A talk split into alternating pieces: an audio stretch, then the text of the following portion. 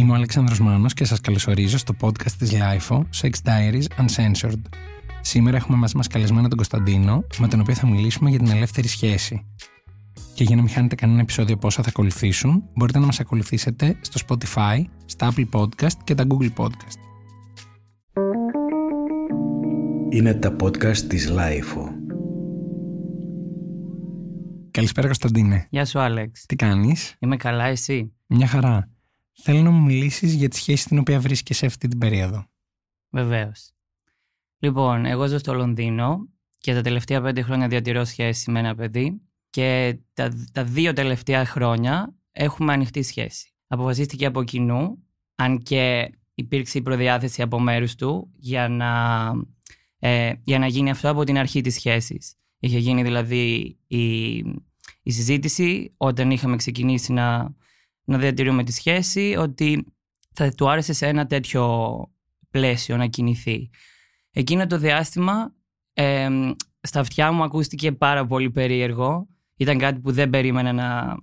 Δεν, δεν το πίστευα ποτέ ότι θα, θα θελήσω να είμαι σε ένα τέτοιο πλαίσιο σχέσης και ένιωθα ε, ότι δεν είναι αυτά για μένα, ότι πρέπει να είμαι με αυτόν τον άνθρωπο και να, να τον θέλω και να, να αισθάνομαι πράγματα μόνο για αυτόν και στην πορεία κατέληξα στο ότι μάλλον θα ενδώσω σε αυτό το εγχείρημα. Οπότε δεν ξεκινήσατε εξ αρχής έτσι, ε, όμως είχε, έβλεπες κάποια σημάδια ότι αυτή η σχέση θα πήγαινε προς τα εκεί; Σημάδια από την πλευρά μου δεν έβλεπα, τουλάχιστον στην αρχή.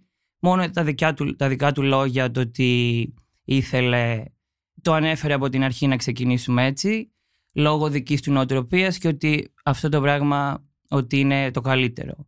Αλλά όχι, δεν, δεν υπήρξε από την αρχή. Οπότε μετά από τρία χρόνια κλειστής σχέσης, πώς περάσατε στην ελεύθερη, πώς ήταν αυτή η μετάβαση; Έγινε από, από μέρους μου όταν συνειδητοποίησε ότι δεν μπορούσε να, να μείνει σε ένα τέτοιο πλαίσιο και ότι έβλεπα ότι είχα την ανάγκη πέρα το να κοιτάζω άλλα άτομα, το να βρεθώ σεξουαλικά μαζί τους. Άρα η δική σου ανάγκη κούμπωσε με εκείνο που σου είχε προτείνει αυτός κάποιο καιρό πριν. Ακριβώς.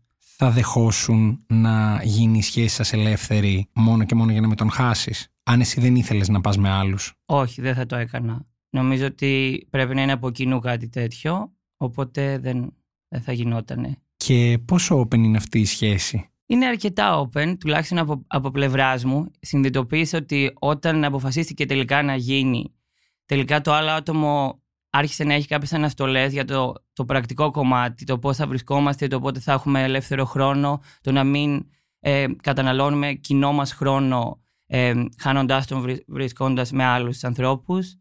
Οπότε, ναι. Μία πορεία που έχω έτσι όπως το συζητάμε τώρα είναι τι επιτρέπεται και τι απαγορεύεται σε αυτή τη σχέση. Νομίζω αυτό είναι κάτι που το ορίζει το ίδιο το ζευγάρι. Δεν υπάρχει κάποιο, κάποιο στάνταρ πλαίσιο. Στη σχέση σας τι επιτρέπεται και τι απαγορεύεται; Προφανώς το να μην βρεθούμε με το ίδιο άτομο και άλλη φορά ή και να γίνει αυτό να μην είναι σε ένα πλαίσιο πέρα από σεξ, να είναι κάποιο ραντεβού για φαγητό ή κάποιος καφές Οπότε να μην περάσει σε στάδιο καλύτερης γνωριμίας του άλλου ατόμου, απλά να μείνει στα πλαίσια του σεξ.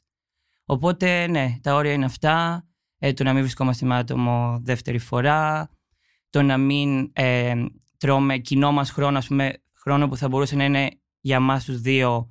Να μην πω εγώ, ας πούμε, ότι ξέρεις, δεν θα έρθω στο σπίτι που είσαι, θα πάω ένα ραντεβού κλπ. Και αυτά, αυτά μέσα στις άκρες, ναι. Και αυτό συζητήθηκε εξ αρχής ότι τώρα που θα έχουμε ελεύθερη σχέση, τι κάνουμε, τι δεν κάνουμε; Ε, στην, προ... στην πορεία προέκυψε. Στην αρχή υπήρχαν ε, ανακοίνωσης στο άλλο, δηλαδή ότι θα βρεθώ με το τάδε άτομο. Αλλά στην πορεία δεν λειτουργήσε αυτό γιατί υπήρχε λίγο ζήλια, υπήρχε λίγο στεναχώρια. Οπότε στην πορεία κατέληξαν αυτά τα, τα στεγανά. Άρα να υποθέσω ότι εσύ δεν θέλεις να ξέρεις τι κάνει ο σύντροφός σου και με ποιον ή πότε το κάνει ή πώς πέρασε. Πλέον όχι, δεν θέλω να γνωρίζω. Ξέρω σε ένα γενικό πλαίσιο ότι βρίσκεται με άτομα, αλλά όχι λεπτομέρεια ότι ξέρεις χθες ήμουνα με αυτόν και τι έκανα, ας πούμε. Αυτός για σένα ξέρει; Όχι. Θα σε ρωτήσει και δεν θα του πεις ή δεν θα το συζητήσει. Δεν θα με ρωτήσει, δεν θα με ρωτήσει πλέον. Στην αρχή γινόταν αυτό. Μετά πέρασε σε ένα στάδιο το οποίο δεν υπήρχε καθόλου ερώτηση. Απλά εκμεταλλευόμασταν ευχάριστα τον κοινό μας χρόνο. Και στην αρχή που υπήρχαν αυτές οι ερωτήσεις ήταν λίγο άβολο. Ήταν πολύ άβολο, γιατί δεν, δεν μπορείς να εκφραστείς, νομίζω, εγώ τουλάχιστον, μην μιλάω γενικά, δεν μπορούσα να, να πω λεπτομέρειες. Αισθανόμουν ότι μοιράζομαι κάτι με τον άνθρωπό μου, κάτι που κάνουμε και οι δυο μας, ε, ενώ κάνω με τον ίδιο. Μοιραζόμουν το τι έκανα με τον άλλον, δηλαδή κάθε λεπτομέρεια. Οπότε. Σκεφτόσουν. Ε, σκεφτόμουν πώς μπορεί να σκέφτεται, ξέροντάς με, ότι τι έκανα την κάθε στιγμή. Είχε σκεφτεί ποτέ ότι α, πήγε να κάνει σεξ με άλλον, πώς πέρασε, πώς γαμήθηκε, ε, πού ήταν, πόσο όμορφος είναι αυτός, ξέρω εγώ, κάτι τέτοιο. Σου είχαν περάσει αυτά από το μυαλό; Σίγουρα, σίγουρα μου είχαν περάσει, αλλά στην πορεία πάβεις να, να το σκέφτεσαι τόσο. Νομίζω γιατί δεν υπάρχει ζήτηση γύρω από αυτό. Το γνωρίζεις γενικά ότι θα συμβεί ανά πάσα στιγμή, οπότε δεν, δεν ρωτάς λεπτομέρειες. Θυμάσαι την πρώτη φορά που έκανες σεξ με άλλον πέρα από τη σχέση σου, μέσα σε αυτή την ανοιχτή σχέση. Τι θυμάμαι. Ε, δεν ήταν ακριβώς σεξ. Τι Ήτανε ήταν; πίπα. Έγινε προτού ανακοινωθεί επίσημα η ελεύθερη σχέση σε αυτόν. Δηλαδή το είχα αποφασίσει το κεφάλι μου. Ότι ξέρει, το είχα νιώσει μάλλον ότι δεν μπορώ άλλο να υποκρίνομαι σε ένα πλαίσιο ότι πρέπει να έχουμε μεταξύ μας μόνο σεξουαλικές επαφές. Οπότε όταν ένιωσα ότι πρέπει να γίνει, ότι δεν μπορώ ας πούμε να το κρατάω και να, το, και να κοροϊδεύω ή να καταπιέζω κάτι, έγινε... Ε, Πώς πέρασες, ήταν πολύ αγχωτικό νομίζω, δεν το απίλαυσα καθόλου. Το πρώτο ήταν πολύ αγχωτικό ε, και δεν, δεν συνειδητοποίησα τι έκανα. Δηλαδή όταν έφυγε το άτομο το σκέφτηκα μετά και λέω αποκλείεται να το έχω κάνει, δεν θα έπρεπε να γίνει. Ε, και στην πορεία άλλαξε και αυτό και ήρθαν και άλλα άτομα και άλλα άτομα. Άλλαξε το σεξ που κάνεις με τη σχέση σου μετά από όλες αυτές τις εμπειρίες με τα υπόλοιπα άτομα; Ναι, έχει αλλάξει. Έχει μειωθεί θα έλεγα, διότι η επιθυμία ε, δεν, δεν είναι απαραίτητα κάθε μέρα. Οπότε αν εγώ έχω καλύψει αυτή την επιθυμία μου με άλλον, πολλές φορές δεν θα, δεν θα υπήρχε το κομμάτι το σεξουαλικό μεταξύ μας. Θα υπήρχε πάντα η φάση αγκαλιά, ταινία μαζί, φαγητό, οτιδήποτε. Αλλά δεν θα πήγαινε προς τα εκεί γιατί είτε εγώ είτε αυτός θα είχε ικανοποιηθεί κάπου αλλού. Πέρα από το σεξ, έχει αλλάξει κάτι άλλο μεταξύ σας από τότε που η σχέση σας έγινε ελεύθερη; Η επιθυμία του ενός για τον άλλο γενικότερα σαν άνθρωπο, κάποιο πρόβλημα που μπορεί να προέκυψε από, αυτή την, ε, από αυτό το άνοιγμα της σχέσης προς τα έξω; Νομίζω απλά ε, ο χρόνος, ο κοινός μας, γιατί ε, όταν δούλευα και ε, αφιέρωνα χρόνο στις γνωριμίες ε, μετά με άλλα άτομα, ουσιαστικά ε, ενώ στην αναζήτηση ε, αυτού του ατόμου ε, θα ήταν ο κοινός μας χρόνος σε μένα με- να είμαι στο κινητό, γενικά να μην είμαι focused στο αυτό που ζούμε εκείνη τη στιγμή. Οπότε επηρέασε σε αυτό το κομμάτι σίγουρα, στην προσοχή στον άλλον. Στο νιάξιμο δεν θα έλεγα, δηλαδή παρέμειναν ίδια σε γενικά πλαίσια όλα τα πράγματα, αλλά ήταν κυρίως το, το κομμάτι της προσοχής. Γιατί απέσπαγε την προσοχή μου ε, ή οποιοδήποτε μιλούσα. Με πόσα άτομα έχεις κάνει σεξ ή έχεις βρεθεί από τότε που η σχέση έγινε ελεύθερη; Είναι μεγάλος αριθμός νομίζω. Σίγουρα είναι πάνω από 300 άτομα. Το οποίο, ε, αν θυμάμαι καλά, δεν ήταν ποτέ σεξ. Ήταν πάντα στοματικό σεξ. Ότι συνήθως Ότι δηλαδή με τα συνήθως ήταν- άτομα που ναι. βρίσκεσαι δεν κάνεις σεξ ναι. διεισδυτικό. Ναι, ναι. Εγώ έτσι προσωπικά. Για το σύντροφο ξέρουμε; Ε, ο σύντροφος έχει κάνει προκτικό από ό,τι μου έχει πει. Δηλαδή έχει, έχει προχωρήσει. Το οποίο δεν ήταν κάτι που ορίσαμε ότι δεν θα γίνει αυτό. Ήταν εγώ το τι ένιωθα, το τι ήθελα να κάνω. Και όχι μέσα σε πλαίσια ότι επειδή έχουμε ελεύθερη σχέση ότι μου επιτρέπεται μόνο αυτό και ότι δεν θα κάνω κάτι άλλο. Ήταν δική μου προσωπική επιλογή σε φάση χρόνου, ε, όρεξη εκείνη τη στιγμή, ευκολίας. Θυμάσαι το καλύτερο και το χειρότερο σεξ που έχεις κάνει εκτός σχέσης; Ή την Όταν- καλύτερη και τη χειρότερη φάση έξω από αυτή τη σχέση. Παράλληλα με αυτή τη σχέση; Παράλληλα, Ναι. παράλληλα θα σου πω, ε, το καλύτερο ήταν ε, με το άτομο το οποίο κάναμε και τρίο αργότερα με τη, με τη σχέση μου. Άρα παραβιάστηκε ένας κανόνας. Παρεβιάστηκε ένας κανόνας, ναι, αλλά έγινε, έγινε μαζί ε, συνειδητά, δηλαδή το, είχε, το ήξερε. Ε, ήταν το καλύτερο, ήταν μια στιγμή που είχα πάρα πολύ όρεξη και βρέθηκα με αυτό το άτομο και μάλιστα να σου περιγράψω ακριβώς τη, τη στιγμή. Ακούω. Ε, λοιπόν, εκείνη την περίοδο ήταν ε, η μητέρα μου στο Λονδίνο, τη φιλοξενούσαμε και έχουμε δύο δωμάτια στο σπίτι, δύο υπνοδωμάτια. Οπότε η μητέρα μου κοιμόταν στο ένα δωμάτιο, το αγόρι μου κοιμόταν στο, στο δωμάτιό μας και εμείς βρεθήκαμε στο χολ. Ήταν βράδυ, βράδυ αργά. Οπότε έγινε εκεί η πίπα και ένιωθα πολύ excited για όλο αυτό που συνέβαινε. Παρότι είχα δηλαδή, σε, άμα το σκεφτείς, ας πούμε, σε, σε άλλη στιγμή, ήταν κάτι το οποίο δεν, δεν το χωράει ο νους, ας πούμε, κάποιου. Με τη μάνα μου δίπλα και το, το αγόρι μου. Ε, αυτό νομίζω ήταν το καλύτερο γιατί ήταν, μου, μου δημιούργησε πολύ excitement και το χάρηκα. Και μετά με αυτόν βρεθήκατε και σε επόμενη στιγμή με το σύντροφο. Ακριβώς. Ε, μετά από ένα 20 ήμερο νομίζω είχαμε κανονίσει να βρεθούμε όλοι μαζί. Ε, μετά από συνεννόηση ότι θέλουμε να κάνουμε τρίο. Και κατόπιν έμαθε ότι είχα βρεθεί με το άτομο. Δηλαδή αφού, αφού έγινε το ανακοίνωσε ότι ξέρεις εγώ τον, το γνωρίζω αυτόν, έχουμε βρεθεί και πριν. Και τι έγινε σε αυτό το τρίο; Πάλι έγιναν ε, πίπες, δεν έγινε διαιτητικό σεξ, προκτικό.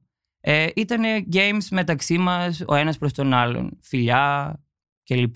Το αγόρι σου πώς διαχειρίστηκε την παρουσία αυτού του τρίτου ανθρώπου, ενώ τον πρόσεξες να ασχολείται περισσότερο με εκείνον ε, ή αυτός που σε γνώριζε ένα από πριν ήταν πιο άνετα μαζί σου; Νομίζω ότι δεν ήθελε να, να δείξει, να φανερώσει ότι με γνώριζε, αλλά δεν είδα ούτε από το αγόρι μου προσοχή σε αυτόν, ίσα ίσα είδα προσοχή σε μένα πιο πολύ και σε φάση ας πούμε να, να φροντίζει να περάσω εγώ καλύτερα στο σύνολο ε, με τους τρεις μας. Οπότε δεν είδα μια ανάγκη του ας πούμε να, να θέλει να περάσει καλά ξεχνώντας με. Ήταν πιο πολύ προς το μέρος μου η ικανοποίηση. Άρα πήγε καλά αυτό. Ναι, αυτό ήταν ωραίο. Και ξανά έγινε τρίο. Ξανά έγινε τρίο άλλη μια φορά μετά από αρκετό καιρό, ένα χρόνο θα έλεγα, ε, νομίζω ήταν, ναι, έχει ένα-δύο χρόνια και ήταν πάλι στο ίδιο, δηλαδή ούτε την πρώτη φορά ένιωθα απίστευτα άνετα, ούτε τη δεύτερη όμως. Ήθελα να δοκιμάσω για να δω αν θα νιώσω καλύτερα, αλλά ένιωσα ακριβώς το ίδιο άβολα στην παρουσία του, του, του αγοριού μου εκεί. Οπότε είπες δεν το ξανακάνω ή ότι τέλος πάντων δεν θα σκεφτείς να το. δεν θα προτιμήσεις να το ξανακάνεις. Δεν θα προτιμήσω, δεν το απορρίπτω, αλλά δεν θα το ξανάκανα μαζί του. Ε, ναι. Και η χειρότερη στιγμή σεξ εντός αυτής της σχέσης και παράλληλα. Ε, η χειρότερη ήταν μια στιγμή που φοβήθηκα, θα έλεγα. Όχι ότι δεν ήταν κάτι άσχημο στο, στο κομμάτι της συνέβρεσης. Ήτανε, είχα βρεθεί με έναν τύπο ο οποίος ήρθε πολύ βιαστικά. Ήταν βράδυ. Το γόρι μου έλειπε διακοπές εκείνο το διάστημα και ήρθε στο σπίτι τέλος πάντων, δεν ήθελε να μιλήσει, δεν μιλούσαμε γενικά και με έσπρωξε ας πούμε για πίπα. Ας πούμε με χαστούκισε γιατί δεν του άρεσε ο τρόπος που γινότανε και ένιωσα κάπως ότι λίγο ότι, ότι παρατραβήχτηκε το πράγμα και ναι, ήταν με πίεση και μου λέει ότι θα, θα το κάνεις όπως θέλω εγώ ας πούμε γιατί ήρθα στο σπίτι σου και πρέπει να γίνει έτσι. Άρχισε να, να φοβάμαι, δεν σου κρύβω και στην πορεία έβγαλε ναρκωτικά, φάση δεν ξέρω καν το τι ήταν και με πίεσε να δοκιμάσω, λέω δεν θέλω και μου λέει είσαι τέρμα βαρετός και θα σηκωθώ να φύγω και σηκώθηκε και έβγαλε τη ζώνη του και αισθάνθηκα ότι μπορεί να γίνει κάτι άσχημο και τραβήχτηκα και λέω θα ήθελα να φύγεις. Μου λέει δεν πρόκειται να φύγω. Ε, λέω ότι θα ήθελα να φύγεις γιατί δεν νιώθω άνετα και αυτό δεν, δεν περνάω καλά ρε παιδί μου και ευτυχώς έφυγε ήρεμος και δεν, δεν έγινε κάτι πιο άσχημο.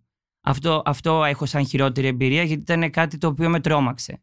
Πιστεύεις ότι μπορεί να ξανακλείσεις τη σχέση αν το νιώσεις, ότι θα μπορούσε να έρθει η στιγμή που να πεις στο αγόρι σου ότι ξέρεις τι, θέλω να κάνουμε πάλι σεξ μόνο οι δυο μας. Ή το έχεις σκεφτεί, σου έχει περάσει από το μυαλό αυτό; Μου έχει περάσει σαν σκέψη ότι θα ήθελα να συμβεί, αλλά δεν νομίζω ότι είναι εφικτό αν ξεκινήσει κάτι έτσι, πολύ δύσκολα να, να ξαναγίνει όπως πριν.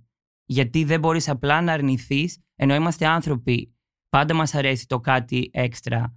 Και δεν... Ε, θα ήταν ψεύτικο να πεις ότι δεν θα θελήσω άλλο, γιατί ποτέ δεν χορταίνεις και ποτέ δεν ε, θα, θα υποκρίνεσαι αν το, αν το πεις αυτό. Οπότε θα ήθελα πολύ να μπορέσω να το νιώθω, να μην... να, να ξανακλείσει σχέση και να είμαστε οι δυο μας, αλλά είναι ανέφικτο.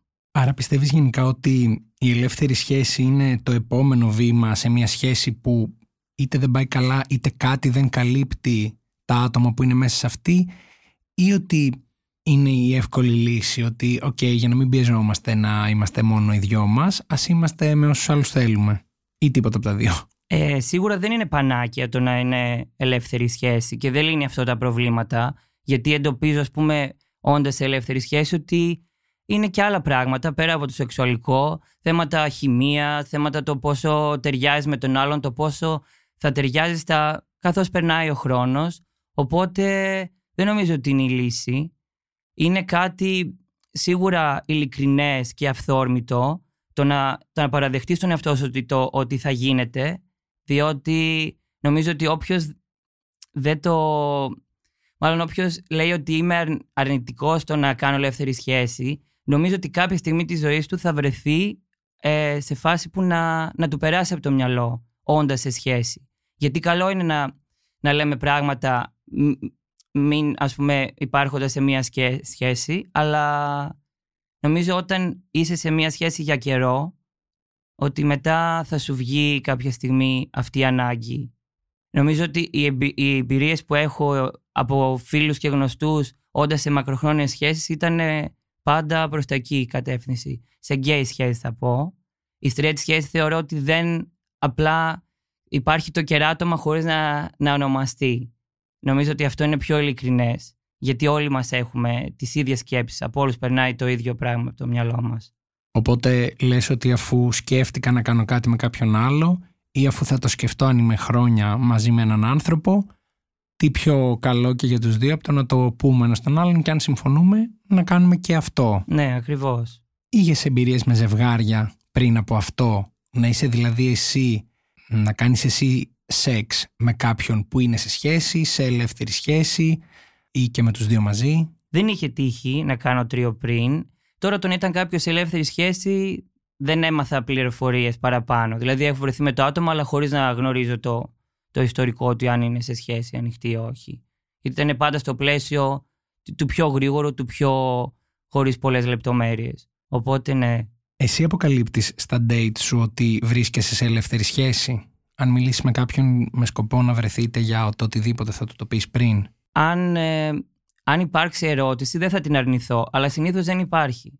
Δεν, ε, δηλαδή δεν οδεύει προς τα εκεί και συνήθως γίνεται πάρα πολύ βιαστικά θα έλεγα η όλη γνωριμία. Έχει τύχει να βρεθούμε άτομο το οποίο περνούσε ας πούμε κάτω από το σπίτι, ντυμένο κοντά στο, στο Tube εκεί στο Λονδίνο και έκανε αλλαγή ας πούμε στο, στο μετρό και του λέω θες να έρθεις; και ήρθε. Φάση του να ξέρω φωτογραφία, δηλαδή τον είδα όταν ήρθε στο σπίτι. Και πώς ήταν; Ωραία, έτυχε να είναι ωραία. Μπορεί να τύχεις και σε οτιδήποτε όταν δεν γνωρίζεις πώς είναι ο άλλος. Αλλά νομίζω ότι προσωπικά με ευχαριστεί πιο πολύ σε τέτοιο πλαίσιο. Γιατί το θέλω τελείως ανώνυμο, τελείως ε, γρήγορο. Γιατί είναι ξεκάθαρα από τη μεριά μου για να ικανοποιήσω τη σεξουαλική μου ορμή εκείνη τη στιγμή.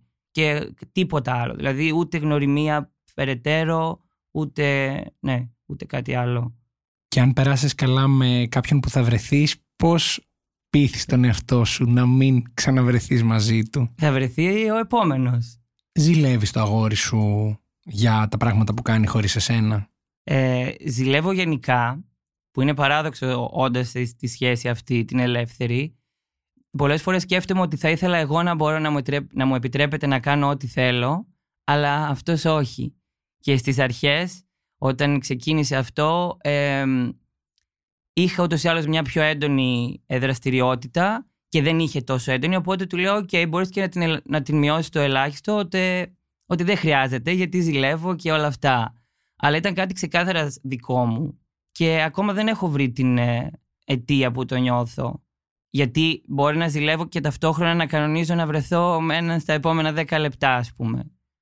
Οπότε δεν το έχω λύσει αυτό μέσα μου γιατί συμβαίνει. Μάλλον γνωρίζω σε γενικότερο πλαίσιο κτητικότητα και ότι τα δικά μου δικά σου, τα δικά σου δικά μου και τα δικά μου πάλι δικά μου. Οπότε. Αυτό σε τι φάση είναι; Νομίζω γενικά δεν έχει βρεθεί με τόσο κόσμο, όχι γιατί ε, σκέφτεται ότι, δεν, ότι είσαι σε, σε σχέση παράλληλα και ότι δεν είσαι πλήρως single για να είσαι τόσο ελεύθερος.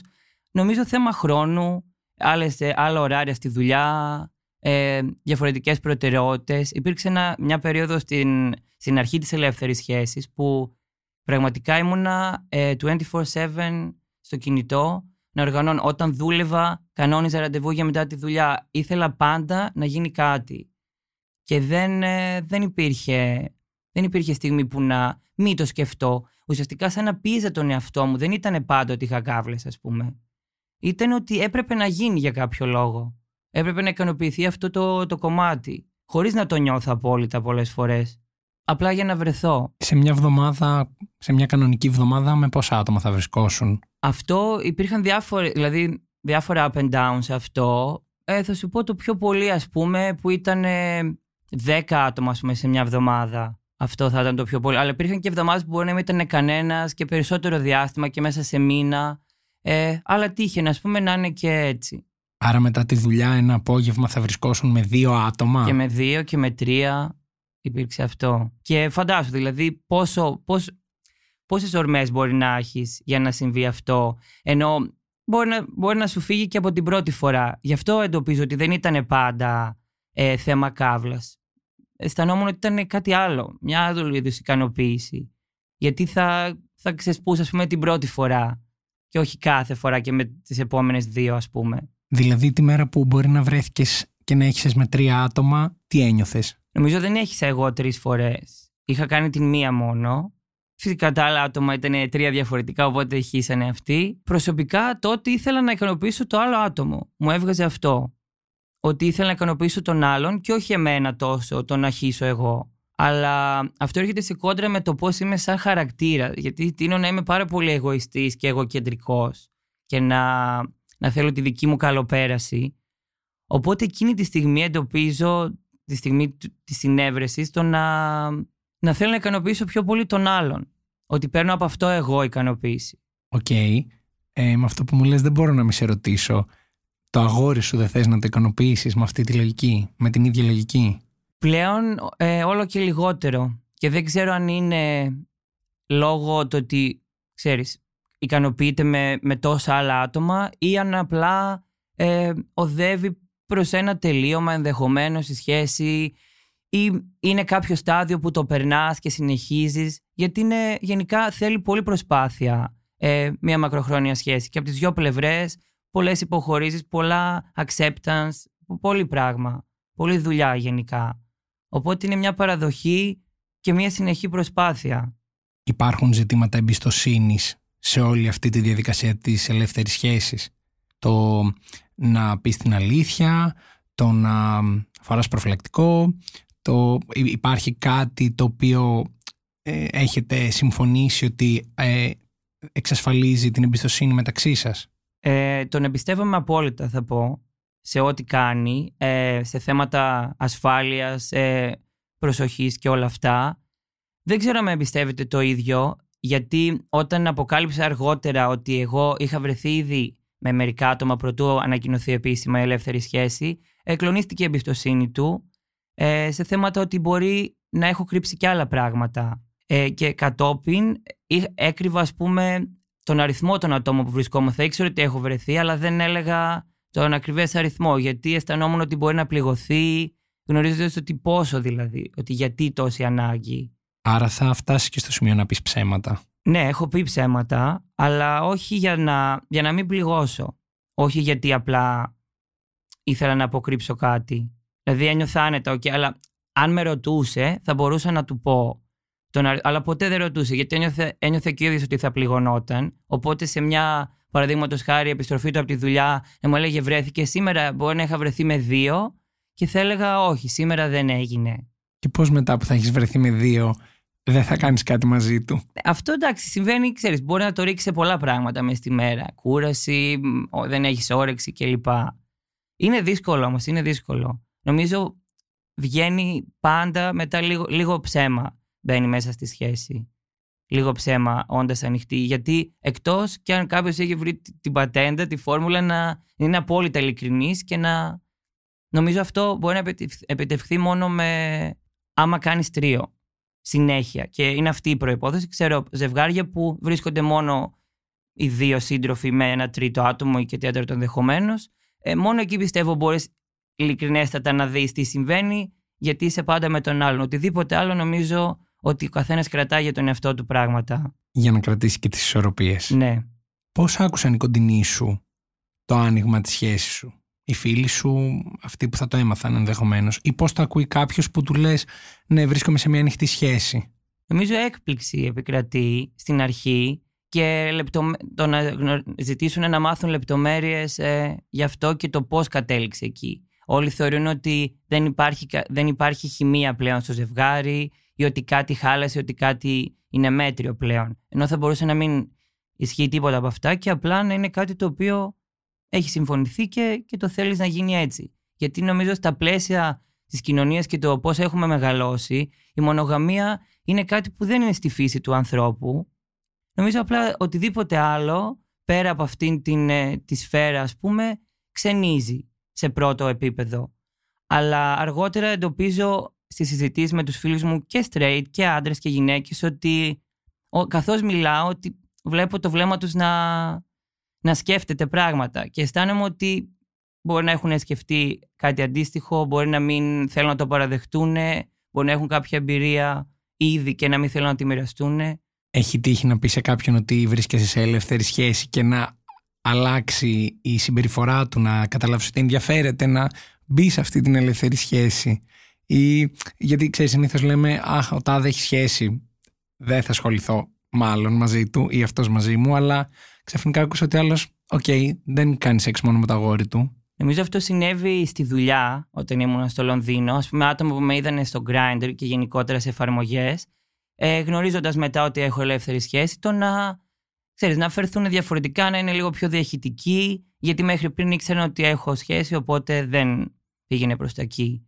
Αλλά τέτοια άτομα στο πλαίσιο δηλαδή δουλειάς και ενδεχομένως κάποιου γνωστού μέσω από αυτό. Όχι κάποιος φίλος μου. Ε, γιατί, ναι. Δηλαδή είδαν ότι είσαι σε ελεύθερη σχέση και σου λένε: Οκ, κάτι γίνεται εδώ. Ναι. Λίγο πριν κλείσουμε, αυτό που θα ήθελα να σε ρωτήσω είναι το εξής. Σε επόμενη σχέση θα το ξαναδοκίμαζες; Δεν γνωρίζω αν θα υπάρξει επόμενη σχέση, εννοώ αν θα τελειώσει αυτή. Αλλά νομίζω ότι αν γίνει, είναι ψέμα το να πω ότι δεν θα γινότανε. Νομίζω ότι δεν υπάρχει ο ένας. Υπάρχει σίγουρα ένας που σε καλύπτει στην ψυχή σου και θέλεις να είσαι μόνο με αυτόν, αλλά σεξουαλικά πάντα θα υπάρχουν ε, επιλογές κοντά σου. Ποια ήταν η τελευταία φορά που βρέθηκες με άλλον πέρα από τη σχέση σου; Ήταν αυτό το διάστημα που βρίσκομαι τώρα στην Αθήνα, στις διακοπές μου, που βρέθηκα μάλιστα με έναν, με έναν τύπο, τον οποίο πριν, ε, πριν 7-8 χρόνια ε, ζει στο εξωτερικό αυτό, στο Άμστερνταμ και είχαμε γνωριστεί μέσω μιας εφαρμογής.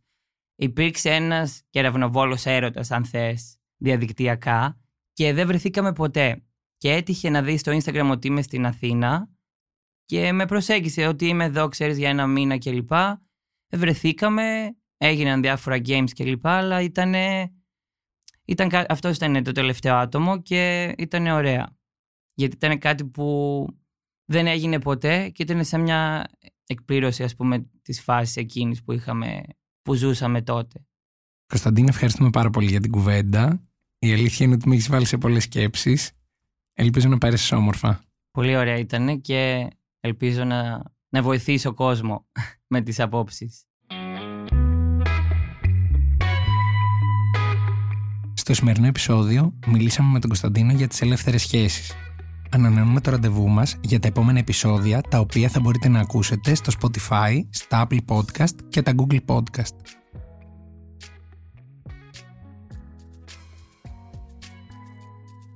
Ηχοληψία, επεξεργασία και επιμέλεια, φέδωνας χτενάς και μερόπικο κοκκίνη. Ήταν μια παραγωγή της Lifeo. Είναι τα podcast της Lifeo.